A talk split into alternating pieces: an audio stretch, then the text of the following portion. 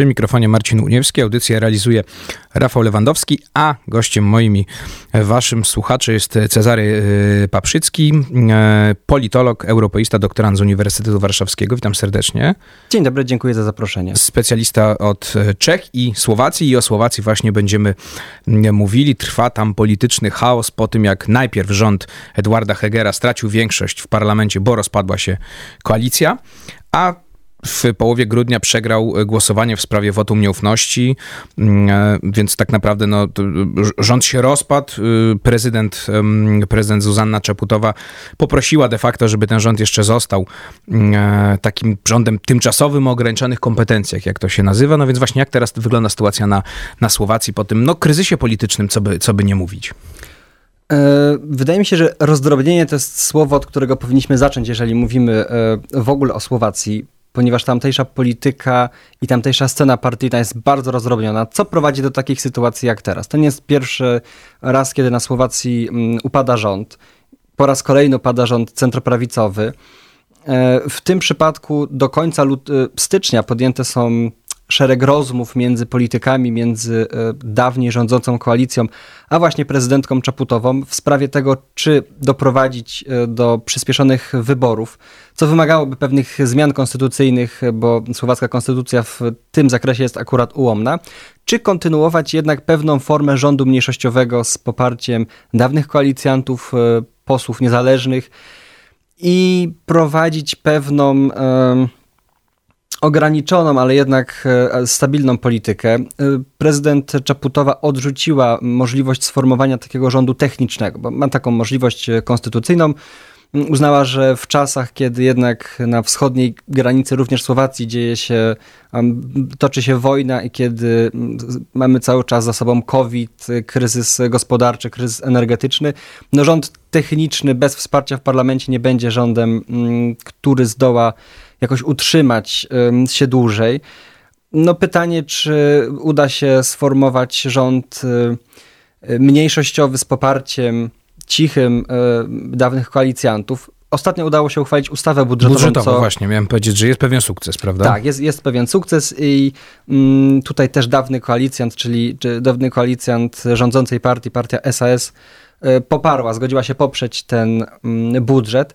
Głównie ze względu na to, że w przypadku e, braków budżetowych no, nie, udałoby się wprowadzić szeregu mm, reform czy szeregu wsparcia dla e, mm, obywateli, szczególnie w tym okresie, kiedy ceny za prąd, za, za energię rzeczywiście bardzo rosną. Więc e, jest jakiś postęp, ale mm, cały czas widać, że partie raczej nastawione są na organizację przyspieszonych e, wyborów i raczej będą ku temu, ku temu zmierzać. Więc wydaje mi się, że możemy na przełomie wiosny i lata spodziewać się przyspieszonych wyborów e, na Słowacji, które powinny odbyć się e, no, dopiero za, za rok. Skupmy się jeszcze na tych wyborach chwilkę. Co się musi stać właśnie, żeby one się odbyły? Bo tak, planowo kadencja powinna się skończyć w 2024 roku, czyli jeszcze ponad rok. Musiałby ten rząd taki kadłubkowy trwać, no albo musiałby powstać rząd y, nowy, no, zawiązać się jakaś nowa, nowa większość. E, prezydent mówi właśnie, że to jest kwiecień, maj, tylko no właśnie, potrzebna jest zmiana, prawda, w zapisach konstytucji, żeby ten parlament skrócił swoją kadencję. Tak, potrzebna jest zmiana konstytucyjna przez to, że... Yy no, może zacznijmy od tego, że słowacka konstytucja była zmieniana ponad 100 razy od początku, od, od, kiedy istnieje, więc zdecydowanie łatwiej ją zmienić. Tam wystarczy 90 głosów ze 150 posłów i można przyjąć to w normalnym trybie ustawowym, więc, więc jest to zdecydowanie łatwiej niż, niż w Polsce. No, parlament też ma przede wszystkim większą władzę niż, niż w Polsce, jednak rola prezydenta na Słowacji jest bardzo ograniczona. Mm, bodajże w 2011 lub 2012 roku doszło do bardzo podobnego, podobnej zmiany konstytucyjnej, żeby przyspieszyć e, wybory parlamentarne. E, no, w tym przypadku wszystko rozbija się o, o tę większość. E, partie praktycznie żadna partia, która weszła w 2020 roku do parlamentu, nie funkcjonuje już w takim składzie, w jakim, jakim mm, szła do wyborów. Doszło do wielu przetasowań na scenie partyjnej. To jest y, gra wielu takich samodzielnych elektronów i pytanie, czy udałoby się zebrać tą większość 90, 90 mm, posłów.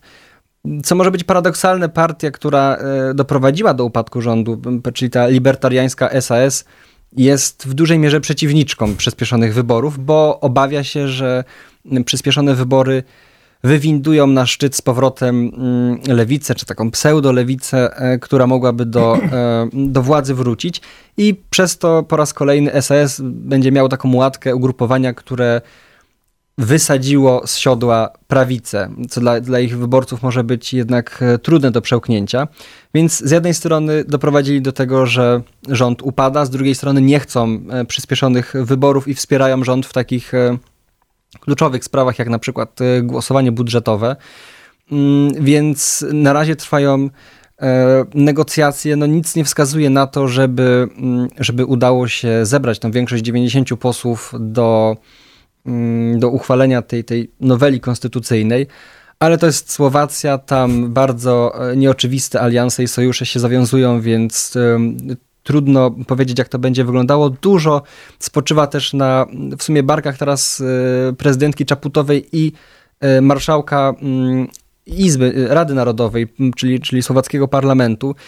Boris Kolar również jest członkiem dawnej rządzącej koalicji. Jego partia, chociaż z poparciem 6-8% poparcia jest języczkiem uwagi, bardzo często wykorzystuje tą, tą pozycję i teraz również będzie starała się w jakiś sposób negocjować albo silniejszą swoją pozycję w tym rządzie mniejszościowym, który może jakimś cudem dotrwać do 24 roku, albo będzie e, starała się doprowadzić e, do przyspieszonych wyborów po przenowele konstytucji tylko i wyłącznie po to, żeby znaleźć się w kolejnym rządzie również jako języczek uwagi. Dary Paprzycki, e, politolog, europeista, doktorant na Uniwersytecie Warszawskim, ekspert do spraw e, Czech i Słowacji, a my właśnie o Słowacji rozmawiamy. Chaos polityczny e, trwa, upadł rząd Edwarda Hegera, najpierw stracił większość, potem przegrał wotum nieufności, no i trwa takim rządem kadłubkowym. Teraz trwają rozmowy, czy jednak wybory przyspieszone, czy może, czy może jednak uda się jakiś rząd stworzyć.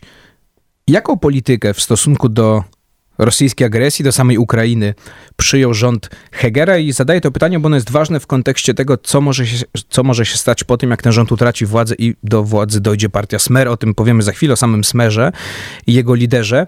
Natomiast tak, żeby pokazać kontrę, to najpierw zapytam właśnie, jaką politykę Heger przyjął w stosunku do tego, co się dzieje na Ukrainie. Mm, tutaj trzeba wskazać, że rząd centroprawicy jest zdecydowanie e, proukraiński. Przyjął bardzo mm, atlantycki, europejski kurs, w, jeżeli chodzi o politykę zagraniczną, co jednak wyróżnia go na tle wszystkich poprzednich rządów, w sumie można by powiedzieć, że od lat 90. wszystkich rządów słowackich, które starały się albo zachować pewien dystans zarówno do Brukseli, Waszyngtonu i Moskwy, albo wprost sympatyzowały mm, z Moskwą. W tym przypadku nastąpił rzeczywiście wyraźny atlantycki mm, zwrot. Słowacja znalazła się wśród, y, no w sumie takich prekursorów pomocy razem z państwami bałtyckimi, Polską czy Czechami, jeżeli chodzi o dofinansowanie, przekazywanie uzbrojenia y, Ukraińcom. Y, bardzo pomogła też uchodźcom, którzy jednak przez tą słowacką granicę mm, przybywali. Więc tutaj widać takie nastawienie i zakorzenienie w, w, w tym w NATO, w Unii Europejskiej i w tym mm, próbie budowania sojuszu ze Stanami Zjednoczonymi, bo to też nie zawsze było na Słowacji takie oczywiste. Mm, więc widać, widać pewną zmianę.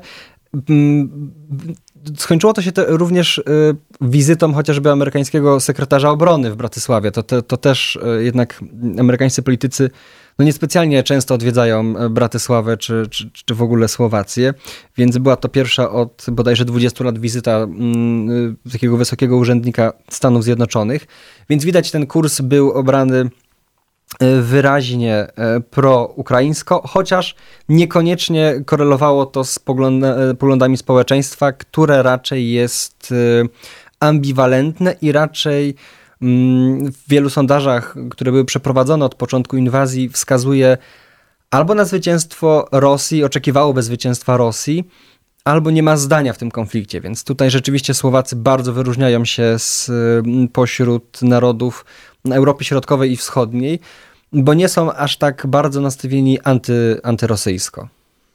No to a propos nastawienia nie tak bardzo antyrosyjskiego, przypomnijmy, kim jest były długoletni premier Robert Fico, bo to jego partia Smer, czyli ta partia, jak powiedziałeś, która zaczynała jako lewica, teraz już chyba z lewicą nie ma za dużo wspólnego. No on według sondaży ma duże szanse na e, zwycięstwo, czy na świetny wynik w tych wyborach, nawet na powrót do władzy. To ja już tylko dodam, od 2006 do 2018 roku z dwuletnią przerwą był premierem, ustąpił w wyniku protestów po śmierci Jana Kuciaka, czyli dziennikarza śledczego zamordowanego mm, e, przez jedno, znaczy z powodu jednego ze swoich, e, ze swoich śledztw. To powiedzmy słów kilka o Robercie Fico. E, można by ograniczyć się do tego, że Fico jest, czy był e, słowackim premierem, ale jeżeli mówimy o Słowacji, to w sumie dwa nazwiska wyznaczają jakiekolwiek e, trendy, czy... czy... No właśnie, prawda, trwale się zapisał w Tak, w trwale kraju. się zapisał w, w, historii Słowacji. On i Władimir Meciar, który jednak w latach 90., również ówczesny premier, mm, nakreślał kierunki, którymi Słowacja pójdzie i wokół niego um, orbitowała cała słowacka polityka po roku 2000 pojawia się, pojawia się Robert Fico, wcześniej e, dość utalentowany prawnik, jednak młod, przedstawiciel młodego pokolenia w, w polityce, e, zaangażowany wówczas w działania partii, e, partii Lewicy Demokratycznej, czyli partii takiej sukcesorki dawnych, dawnych komunistów, jak to w Europie Środkowo-Wschodniej, partii postkomunistycznej, no ale w różnych sondażach popularności zyskuje poparcie, jest bardzo popularnym politykiem i na bazie swojej popularności buduje nowe ugrupowanie e, Smer Socjalna Demokracja, czyli po polsku kierunek socjaldemokracja. Mm, dzięki temu udaje mu się praktycznie przygarnąć cały elektorat postkomunistyczny, cały elektorat e, socjalny, ale niekoniecznie światopoglądowo-liberalny, czyli takich mm, wyborców, szczególnie ze wschodniej Słowacji, z mniejszych e, miejscowości, z wiosek.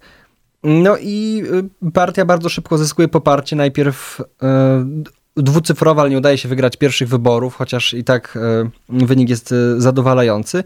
No a później już od 2006 roku Fico praktycznie, można by tak kolokwialnie rzec, trzęsie słowacką polityką.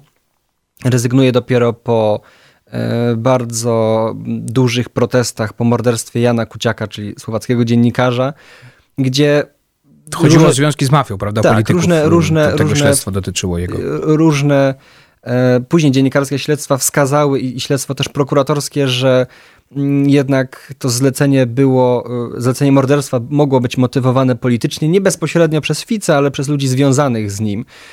Mm, wtedy też Kuciak badał też powiązania słowackiego rządu, co może być zabawne, ale z włoską mafią. Jednak ta, ta, ta, ta mafia miała dość dużo do, do, do powiedzenia rząd był na wielu płaszczyznach skorumpowany. Tutaj można by chociaż wymienić takie, mm, takie rzeczy jak, nie wiem, jakieś ustawione przetargi na odśnieżanie ministerstw latem i, i tak dalej. Więc tutaj rzeczywiście na wielu, na wielu poziomach dochodziło do, do absurdów. Rząd był z jednej strony bardzo skorumpowany, ale z drugiej strony mocno socjalny i bardzo pragmatyczny. Jednak Fico był bardzo pragmatycznym politykiem, który starał się z jednej strony utrzymywać e, dobre relacje z e, Rosją, ponieważ Słowacja jest jednak jest jedynym państwem w Unii Europejskiej, które jest w 100% uzależnione od rosyjskiej ropy. Więc starał się gdzieś utrzymywać dobre stosunki, szczególnie gospodarcze, e, z Rosją. Z drugiej strony, to za jego rządów Słowacja przyjmuje euro, więc on rzeczywiście stara się balansować między Brukselą a, a Moskwą utrzymuje taki bardzo pragmatyczny kurs e, w polityce. Można by rzec, że mm, programy polityczne e, się go nie imają, jakoś niespecjalnie się, się przywiązuje do tego, mm, tego wagę, bo rzeczywiście partia kierowana przez sondaże tego, co akurat myślą e, Słowacy, mm, skutecznie walczy o tą władzę i w roku 2020, mimo tych protestów i mimo bezpośrednich powiązań te, tego morderstwa z, z, ze środowiskiem Smeru, to ugrupowanie i tak zdobywa prawie 20% poparcia, jest drugą siłą w słowackiej polityce i cały czas utrzymuje um, dominującą pozycję. I o ile nastąpił pewien kryzys, kiedy rzeczywiście prawica wraca do władzy, niesiona tymi hasłami antykorupcyjnymi, tym odsunięciem e, Fica od władzy, rzeczywiście partia m, byłego premiera spada do E, niedużego poparcia rzędu 8-9% sondażowo, ale kiedy prawica zaczyna pogrążać się w chaosie, w różnego rodzaju personalnych konfliktach, no to Słowacy jednak doceniają tą, tą twardą rękę, którą, którą rządził e, Fico przez lata i jego grupowanie z powrotem wraca do, na szczyt sondaży. Obecnie notuje około 16-18% poparcia, ale jeżeli wybory mm, będą szybciej, kampania przyspieszy, no to wtedy można spodziewać się tego, że Również i Fico zradykalizuje się, bo jednak kampanie to jest, to jest jego żywioł i to poparcie może wzrosnąć. Więc istnieje rzeczywiście szansa na to, że po krótkiej, tym razem trzyletniej przerwie wróci do władzy. W jakiej roli to jeszcze niepewne, ale wszystko wskazuje na to, że może z powrotem mm, pokierować albo słowackim rządem, albo przynajmniej się w nim znaleźć. No natomiast nad Słowacją, jak to ładnie opisują dziennikarze, krąży widmo Roberta Fico, czyli byłego e, premiera, o którym mm, e, przed chwilą rozmawialiśmy, który do władzy może powrócić po e, trzyletniej przerwie. I teraz pytanie, zapytałem cię właśnie, jaka jest polityka mm, Hegera i jego rządu, była i jest w stosunku do, do wojny w Ukrainie i ona jest proukraińska w 100%. Mm, wspiera Słowacja Ukrainę, potępia Federację Rosyjską. Natomiast jakie jest podejście Fico do Rosji, do Władimira Putina? Bo mm, no, wielu ekspertów ostrzega, że po jego wygranej, no to oznaczałoby, jego wygrana oznaczałaby zmianę tej polityki słowackiej o 180 stopni. E, szef dyplomacji nazwał go głównym adwokatem Putina, czy głównym przyjacielem Putina na Słowacji. No albo się pojawiają też takie porównania, że Słowacja stałaby się jak Węgry, prawda? Taka bardzo obrotowa, ale w stronę, zdecydowanie w stronę Federacji Rosyjskiej. To jak to jest z tą prorosyjskością y, Fico? E, jeżeli chodzi o politykę zagraniczną Fica, on od początku starał się utrzymywać swego rodzaju dystans zarówno do, do Brukseli, jak i do Moskwy, chociaż ten, y, nie ukrywał, że jest na, na przykład przeciwnikiem sankcji na Rosję, które, które pojawiały się czy to w 2014 roku po, po, po zajęciu Krymu, czy też w okresie późniejszym. Słowacja na przykład nie wydaliła rosyjskich dyplomatów po y, zabójstwie Skripalów, co, jednak też mhm. było w całej Unii Europejskiej. Mm, był szereg działań dy dyplomatycznych. Słowacja tego nie robiła, starała się nie drażnić Rosji. Mm, wynikało to też głównie z y, podejścia samych Słowaków, którzy historycznie jednak umocowani są w takim, takim pewnego rodzaju panslawizmie, czy, czy, czy pewnego rodzaju odwołaniu do tych e, idei słowiańskości jako przeciwwadze dla naturalnych konkurentów, którymi są Węgrzy. No jednak wpływy węgierskie były bardzo, bardzo silne. Jednak jedno państwo przez, przez szereg lat, No i do dzisiaj Viktor Orban, prawda, takie niedwuznaczne tak, no sugestie no w stosunku do mniejszości Orban węgierskiej. wskazuje, że te, te wielkie Węgry gdzieś tam zahaczają o Słowację, więc, więc to jest cały czas żywe w słowackim społeczeństwie. No jednak najsilniejszym słowiańskim państwem jest Rosja. Największym, można by powiedzieć, że jednym z najstarszych i tak dalej, i tak dalej. Więc, więc tutaj Fico widział te nastroje, starał się wpisywać w jakiś sposób w, w, w poglądy większości słowackiego społeczeństwa. No kiedy już e, rzeczywiście zaczęła się wojna, to on bardzo zradykalizował się w swoim, w swoim podejściu, był przeciwnikiem chociażby wystąpienia prezydenta Załęskiego w e, słowackim parlamencie, zbojkotował je. Wcześniej mówił też, że trzeba wstrzymać jakąkolwiek pomoc dla uchodźców, bo oni przyjeżdżają w jakimiś Lamborghini i, i, i BMW do, do Słowacji, więc wskazywał, że to, to nie są biedni ludzie, to nie są żadni uchodźcy, że trzeba skupić się na pomocy Słowakom. No i z trzeciej e, strony wskazywał też na kryzys gospodarczy, wiedząc, że jednak Słowacja jest uzależniona mm, gospodarczo i energetycznie od, e, od Rosji, czy to jeżeli chodzi o ropę, czy chociażby paliwo jądrowe do, do słowackiej elektrowni no to rzeczywiście uderzał w te tony energetyczne. Mówił, że, że rząd e, Hegera, czy, czy, czy wcześniej w sumie rząd Matowicza, bo on jednak z, z tylnego fotela gdzieś tam tą, tą, tą polityką kieruje słowacką, że w każdym razie, że rząd centroprawicowy będzie prowadził do drożyzny kosztem e, życia e, zwykłych Słowaków i kosztem tego zapatrzenia na Zachód. I co ważne, jednak w słowackim społeczeństwie jest dość mocny sprzeciw wobec Amerykanów. Jednak Ameryka nie budzi jakiegoś zaufania, zawsze ta Rosja wydawała się, się bliższa. To widać też w szeregu sondaży i um, Fico widzi te sondaże, kontroluje je, stara się dopasować swoją politykę do tego, mm, jak kształtuje się opinia mm, publiczna czy opinia społeczna. No i tutaj chociażby można wspomnieć o tym, że ugrupowanie, które teoretycznie wywodzi się z, le, z lewicy, tam ma swoje korzenie przybierało bardzo różne kształty, kiedy, kiedy rząd prawicy wprowadzał restrykcje związane z epidemią koronawirusa. Fico bardzo mocno to krytykował.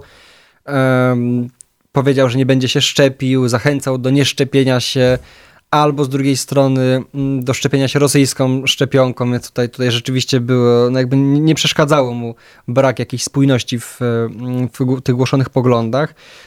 Wybucha również wtedy pewna afera, kiedy on sam został nagrany mm, przez e, jakiś znajomych, w cudzysłowie, gdzie mówił, że sfałszował wynik testu na koronawirusa, żeby polecieć na wakacje do Grecji, więc, więc jakby cały czas w tym swoim uporze trwał. E, no, bardzo radykalizuje się jego język. Widać, że w miarę upływu mm, e, dni jest coraz bardziej radykalny. Przynosi mu to zyski sondażowe. No i pytanie, czy, czy Fico będzie głównym rozgrywającym e, słowackiej polityki po wyborach, czy jednak w rządzie się nie znajdzie, ponieważ jednak cały czas na czele sondaży jest partia Chlas, czyli dawni rozłamowcy z, z partii Ficy. Oni są zdecydowanie bardziej umiarkowani ale czy... Pellegrini, prawda? Stoi tak, na czele tej... Y, dawny, Peter Pellegrini, tak? Dawny premier Peter Pellegrini, dawny sojusznik Fica stoi na czele tego grupowania, ono jest zdecydowanie bardziej umiarkowane. Stara się już rzeczywiście zachować ten, ten nurt socjaldemokratyczny, ale sam Pellegrini nie wyklucza sojuszu z, z Ficą, więc tutaj można zadać pytanie, czy, czy, czy Fico będzie głównym rozgrywającym i czy znajdzie się w rządzie. Jeżeli tak, no to na pewno będzie pewne ochłodzenie relacji z Kijowem i można będzie spodziewać się pewnego dystansowania od polityki amerykańskiej, polityki, polityki europejskiej. Nie będzie to raczej zwrot o 180 stopni, ponieważ będzie to rząd koalicyjny. No jednak e, rozdrobniony system polityczny Słowacji praktycznie nie pozwala, nigdy nie pozwalał stworzyć rządu jedno, jednopartyjnego. No to się raz udało w sumie Ficy, ale, ale to tam słowacka polityka i tak bardzo często prowadzi do politycznych niesnasek, rozdrobnień, więc, więc to ten rząd będzie na pewno koalicyjny, a koalicjantami będzie albo prawica, albo narodowcy, albo liberałowie. Tam, tam jest szeroki przekrój osób, które mogą się znaleźć w takim, w takim gabinecie, więc nie spodziewałbym się radykalnych zmian, ale na pewno będzie to e, ochłodzenie e, obecnych relacji. I tutaj stawiamy kropkę. Przypomnę, wybory, jeśli oni oczywiście do nich dojdzie, przyspieszone w kwietniu, maju albo jeszcze o czerwcu się mówi. Oczywiście będziemy się sytuacji na Słowacji przyglądali. Moim i waszym gościem był Cezary Paprzycki, politolog, europeista, doktorant na Uniwersytecie Warszawskim. Bardzo dziękuję za rozmowę. Dziękuję. Ja się nazywam Marcin Uniewski, audycję realizował Rafał Lewandowski, a my się słyszymy oczywiście w środę za tydzień.